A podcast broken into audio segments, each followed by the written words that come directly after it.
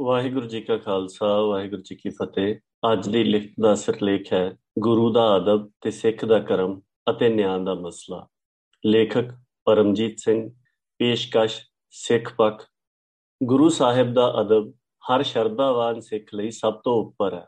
ਸਾਲ 2015 ਵਿੱਚ ਸ੍ਰੀ ਗੁਰੂ ਗ੍ਰੰਥ ਸਾਹਿਬ ਜੀ ਦੇ ਸਰੂਪ ਸਹਿਬਾਨ ਦੀ ਬੇਅਦਬੀ ਦੀਆਂ ਜੋ ਘਟਨਾਵਾਂ ਵਾਪਰੀਆਂ, ਉਹਨਾਂ ਦਾ ਜ਼ਿਕਰ ਮਾਤਰ ਵੀ ਹਰ ਸਿੱਖ ਦੇ ਹਿਰਦੇ ਨੂੰ ਨਾ ਸਹਿਣਯੋਗ ਪੀੜ ਨਾਲ ਭਰ ਦਿੰਦਾ ਬੁਰਜ ਜਵਾਹਰ ਸਿੰਘ ਵਾਲਾ ਦੇ ਗੁਰਦੁਆਰਾ ਸਾਹਿਬ ਵਿੱਚੋਂ ਸਰੂਪ ਸਾਹਿਬ ਚੋਰੀ ਕਰਨ ਅਤੇ ਕੁਝ ਮਹੀਨੇ ਬਾਅਦ ਉਸ ਸਰੂਪ ਸਾਹਿਬ ਦੀ ਬਰਗਾੜੀ ਵਿਖੇ ਘੋਰ ਬੇਅਦਬੀ ਕਰਨ ਵਾਲੇ ਦੋਸ਼ੀਆਂ ਵਿਰੁੱਧ ਕਾਰਵਾਈ ਕਰਨ ਦੀ ਬਜਾਏ ਉਸ ਵੇਲੇ ਪੰਜਾਬ ਦੀ ਸੱਤਾ ਉੱਤੇ ਕਾਬਜ਼ ਦਿੱਲੀ ਤਖਤ ਦੇ ਤਾਬਿਆਦਾਰ ਸੂਬੇਦਾਰਾਂ ਨੇ ਬੇਅਦਬੀ ਦੇ ਦੋਸ਼ੀਆਂ ਵਿਰੁੱਧ ਕਾਰਵਾਈ ਦੀ ਮੰਗ ਕਰਨ ਵਾਲੇ ਸਿੱਖਾਂ ਨੂੰ ਕੋਟ ਕਪੂਰੇ ਅਤੇ ਬਹਿਬਲ ਕਲਾਂ ਵਿੱਚ ਤਸ਼ੱਦਦ ਤੇ ਗੋਲੀਆਂ ਦਾ ਨਿਸ਼ਾਨਾ ਬਣਾਇਆ, ਜਿਸ ਵਿੱਚ ਭਾਈ ਕ੍ਰਿਸ਼ਨ ਭਗਵਾਨ ਸਿੰਘ ਨਿਆਮੀ ਵਾਲਾ ਅਤੇ ਭਾਈ ਗੁਰਜੀਤ ਸਿੰਘ ਸਰਾਮਾ ਪੁਲਿਸ ਦੀ ਗੋਲੀ ਨਾਲ ਸ਼ਹੀਦ ਹੋ ਗਏ।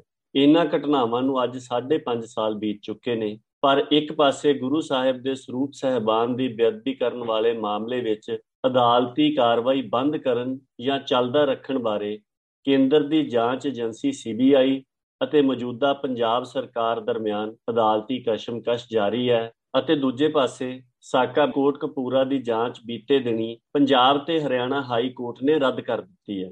ਅਦਾਲਤ ਨੇ ਕਿਹਾ ਕਿ ਜਾਂਚ ਕਰਨ ਵਾਲੇ ਅਫਸਰ ਦੇ ਮਨ ਵਿੱਚ ਮੁਲਜ਼ਮਾਂ ਪ੍ਰਤੀ ਦੋਖ ਦੀ ਭਾਵਨਾ ਸੀ ਅਤੇ ਉਸ ਨੇ ਜਾਂਚ ਦੌਰਾਨ ਆਪਣਾ ਦਾਇਰਾ ਉਲੰਘਿਆ।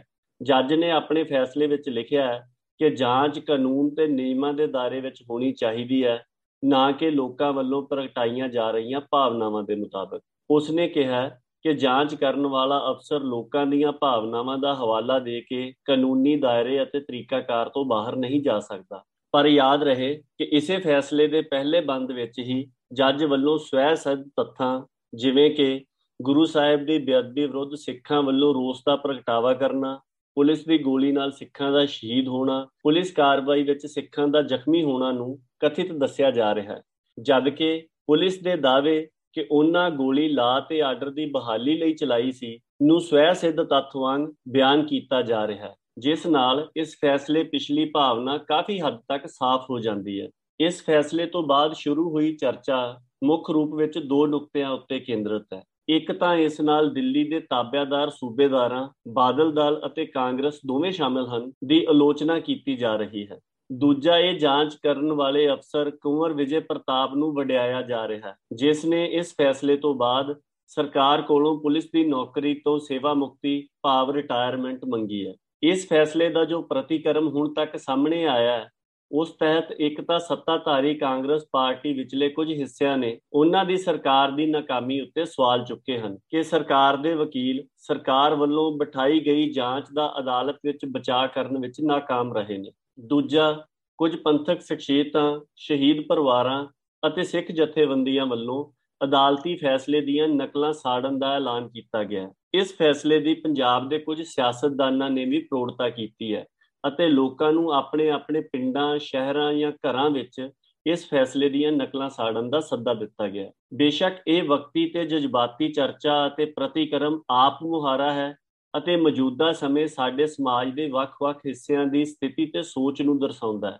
ਪਰ ਇਸ ਸਾਰੇ ਹਾਲਾਤ ਬਾਰੇ ਸਾਨੂੰ ਗੰਭੀਰਤਾ ਨਾਲ ਵਿਚਾਰ ਕਰਨ ਦੀ ਲੋੜ ਹੈ। ਇਸ ਦੇ ਨਾਲ ਹੀ ਸਾਨੂੰ ਆਪਣੀ ਪਹੁੰਚ ਬਾਰੇ ਵੀ ਵਿਚਾਰ ਕਰਨੀ ਚਾਹੀਦੀ ਹੈ। ਪਹਿਲੀ ਗੱਲ ਤਾਂ ਇਹ ਹੈ ਕਿ ਸਾਡੇ ਪ੍ਰਤੀਕਰਮ ਦਾ ਕੇਂਦਰੀ ਨੁਕਤਾ ਇਹ ਬਣ ਗਿਆ ਕਿ ਗੁਰੂ ਸਾਹਿਬ ਦੀ ਬੇਅਦਬੀ ਉੱਤੇ ਸਿੱਖਾਂ ਦਾ ਪ੍ਰਤੀਕਰਮ ਕੀ ਹੋਵੇ।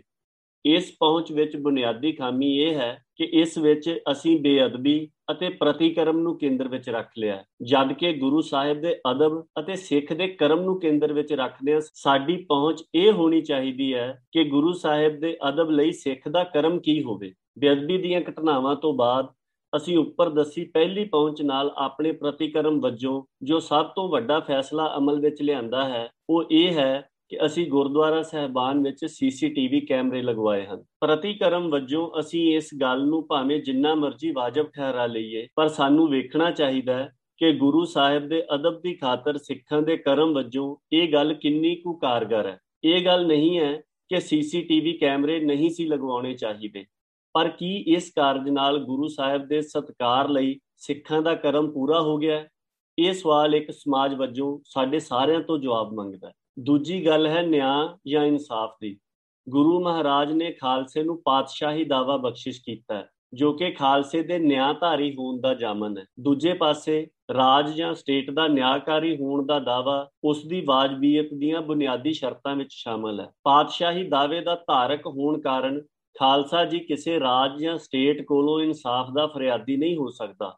ਹਾਂ, ਕਿਸੇ ਵੀ ਰਾਜ ਜਾਂ ਸਰਕਾਰ ਕੋਲ ਇਹ ਮੌਕਾ ਜ਼ਰੂਰ ਹੁੰਦਾ ਹੈ ਕਿ ਉਹ ਆਪਣੇ ਬੁਨਿਆਦੀ ਫਰਜ਼ ਦੀ ਪਾਲਣਾ ਕਰਦਿਆਂ ਨਿਆਂ ਕਰੇ। ਵਾਰ-ਵਾਰ ਇਹ ਗੱਲ ਸਾਹਮਣੇ ਆਈ ਹੈ ਕਿ ਇੰਡੀਆ ਦਾ ਮੌਜੂਦਾ ਨਿਜ਼ਾਮ ਭਾਵ 47 ਦੀ ਵੰਡ ਤੋਂ ਬਾਅਦ ਹੋਂਦ ਵਿੱਚ ਆਈ ਸਟੇਟ ਨਿਆਂ ਕਰਨ ਤੋਂ ਅਸਮਰੱਥ ਹੈ। ਸਾਕਾ 1978 ਨਵੰਬਰ 1984 ਦੀ ਨਸਲਕੁਸ਼ੀ ਸ਼ਹੀਦ ਜਸਵੰਤ ਸਿੰਘ ਖਾਲੜਾ ਵੱਲੋਂ ਉਜਾਗਰ ਕੀਤੇ ਗਏ ਝੂਠੇ ਮੁਕਾਬਲੇ ਤੇ ਮਨੁੱਖਤਾ ਖਿਲਾਫ ਜੁਰਮ, ਭਾਈ ਜਸਪਾਲ ਸਿੰਘ ਚੌੜ ਸਿੱਧਵਾਂ ਦਾ ਕਤਲ ਅਤੇ ਸਾਕਾ ਕੋਟ ਕਪੂਰਾ ਅਤੇ ਬਹਿਬਲ ਕਲਾਂ ਇਸ ਲੰਮੇ ਇਤਿਹਾਸ ਦੀਆਂ ਕੁਝ ਚੋਣਵੀਆਂ ਮਿਸਾਲਾਂ ਹਨ। ਅਜਿਹਾ ਨਹੀਂ ਹੈ ਕਿ ਹਰ ਮਾਮਲੇ ਵਿੱਚ ਹੀ ਦੋਸ਼ੀਆਂ ਖਿਲਾਫ ਕਾਰਵਾਈ ਨਹੀਂ ਹੁੰਦੀ ਜਾਂ ਉਹਨਾਂ ਨੂੰ ਸਜ਼ਾ ਨਹੀਂ ਸੁਣਾਈ ਜਾਂਦੀ। ਅਜਿਹਾ ਹੋਣ ਦੀਆਂ ਟੁੱਟਵੀਆਂ ਮਿਸਾਲਾਂ ਜ਼ਰੂਰ ਮੌਜੂਦ ਹਨ, ਪਰ ਜਦੋਂ ਉਹਨਾਂ ਮਾਮਲਿਆਂ ਦੀ ਵਧੇਰੇ ਘੋਖ ਕੀਤੀ ਜਾਂਦੀ ਹੈ ਤਾਂ ਪਤਾ ਲੱਗਦਾ ਹੈ ਕਿ ਸਜ਼ਾਵਾਂ ਸੁਣਾਉਣ ਅਤੇ ਨਿਆਂ ਕਰਨ ਵਿੱਚ ਵੱਡਾ ਫ਼ਰਕ ਹੁੰਦਾ ਹੈ।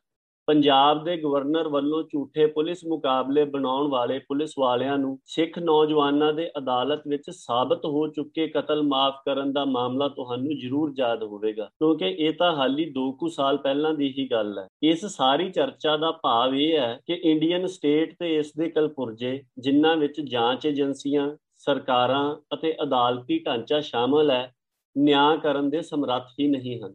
ਸਾਨੂੰ ਕੋਈ ਵੀ ਮੰਗ ਕਰਨ ਤੋਂ ਪਹਿਲਾਂ ਇਹ ਗੱਲ ਜ਼ਰੂਰ ਧਿਆਨ ਵਿੱਚ ਰੱਖਣੀ ਚਾਹੀਦੀ ਹੈ ਅਤੇ ਇਹ ਯਾਦ ਰੱਖਣਾ ਚਾਹੀਦਾ ਹੈ ਕਿ ਰੋਹ ਜਾਂ ਵਿਰੋਧ ਦਾ ਪ੍ਰਗਟਾਵਾ ਕਰਨਾ ਇੱਕ ਗੱਲ ਹੈ ਅਤੇ ਕਿਸੇ ਸਰਕਾਰ ਜਾਂ ਰਾਜ ਤੋਂ ਉਮੀਦਵਾਨ ਹੋ ਕੇ ਨਿਆਂ ਦੀ ਮੰਗ ਕਰਨੀ ਇੱਕ ਵੱਖ ਗੱਲ ਹੈ। ਇਸ ਚਰਚਾ ਨੂੰ ਸਮੇਟਣ ਤੋਂ ਪਹਿਲਾਂ ਆਖਰੀ ਨੁਕਤੇ ਵਜੋਂ ਵਿਅਕਤੀਗਤ ਉਦਮ ਦਾ ਮਸਲਾ ਜ਼ਰੂਰ ਵਿਚਾਰ ਲੈਣਾ ਚਾਹੀਦਾ। ਅਜਿਹੀ ਗੱਲ ਵੀ ਨਹੀਂ ਹੈ ਕਿ ਇਸ ਰਾਜਤੰਤਰ ਤਹਿਤ ਇਨਸਾਫ ਲਈ ਕਦੇ ਵੀ ਵਿਅਕਤੀਗਤ ਪੱਧਰ ਉੱਤੇ ਉਦਮ ਨਹੀਂ ਕੀਤਾ ਜਾਂਦਾ। ਸ਼ਹੀਦ ਜਸਵੰਤ ਸਿੰਘ ਖਾਲੜਾ ਦੇ ਲਾਪਤਾ ਹੋਣ ਦੇ ਮਾਮਲੇ ਵਿੱਚ ਜਸਟਿਸ ਕੁਲਦੀਪ ਸਿੰਘ ਨੇ ਲਾਵਾਰਿਸ ਲਾਸ਼ਾਂ ਦੇ ਮਾਮਲੇ ਦੀ ਜਾਂਚ ਸੀਬੀਆਈ ਨੂੰ ਸੌਂਪ ਦਿੱਤੀ ਸੀ, ਜੋ ਕਿ ਨਿਆਂ ਦੀ ਦਿਸ਼ਾ ਵਿੱਚ ਇੱਕ ਵੱਡਾ ਕਦਮ ਸੀ। ਪਰ ਇਹ ਜ਼ਰੂਰ ਯਾਦ ਰੱਖਣਾ ਚਾਹੀਦਾ ਹੈ ਕਿ ਇਸ ਅਮਲ ਦਾ ਅੰਤਮ ਨਤੀਜਾ ਕੀ ਨਿਕਲਿਆ? ਇੰਡੀਅਨ ਸੁਪਰੀਮ ਕੋਰਟ ਨੇ 297 ਮ੍ਰਿਤਕ ਦੇਹਾਂ ਜਾਂ ਲਾਸ਼ਾਂ ਦੀ ਬੇਕਦਰੀ ਲਈ ਉਹਨਾਂ ਦੇ ਪਰਿਵਾਰਾਂ ਨੂੰ ਮੁਆਵਜ਼ਾ ਦੇਣ ਦਾ ਫੈਸਲਾ ਤਾਂ ਜ਼ਰੂਰ ਸੁਣਾ ਦਿੱਤਾ, ਪਰ ਇਸ ਬਾਰੇ ਕੋਈ ਕਾਰਵਾਈ ਕਰਨ ਦੀ ਲੋੜ ਨਹੀਂ ਸਮਝੀ ਕਿ ਜਿਉਂਦੇ ਜਾਗਦੇ ਮਨੁੱਖ ਆਖਰ ਮ੍ਰਿਤਕ ਦੇਹਾਂ ਕਿਸ ਬਣਾਏ ਸਨ। ਅਦਾਲਤ ਨੂੰ 297 ਲਾਸ਼ਾਂ ਦੀ ਬੇਕਦਰੀ ਤਾਂ ਨਜ਼ਰ ਆ ਗਈ, ਪਰ 297 ਕਤਲ ਨਜ਼ਰ ਨਹੀਂ ਆਏ। ਇਸੇ ਤਰ੍ਹਾਂ ਹੀ ਕੁਮਰ ਵਿਜੇ ਪ੍ਰਤਾਪ ਸਿੰਘ ਵੱਲੋਂ ਕੀਤੀ ਗਈ ਜਾਂਚ ਵਾਲਾ ਮਸਲਾ ਹੈ। ਉਸ ਦਾ ਦਾਵਾ ਹੈ ਕਿ ਉਸ ਵੱਲੋਂ ਆਪਣੀ ਰਿਪੋਰਟ ਵਿੱਚ ਦਰਜ ਕੀਤਾ ਗਿਆ ਹਰ ਇੱਕ ਅੱਖਰ ਆਪਣੇ ਆਪ ਵਿੱਚ ਸਬੂਤ ਹੈ।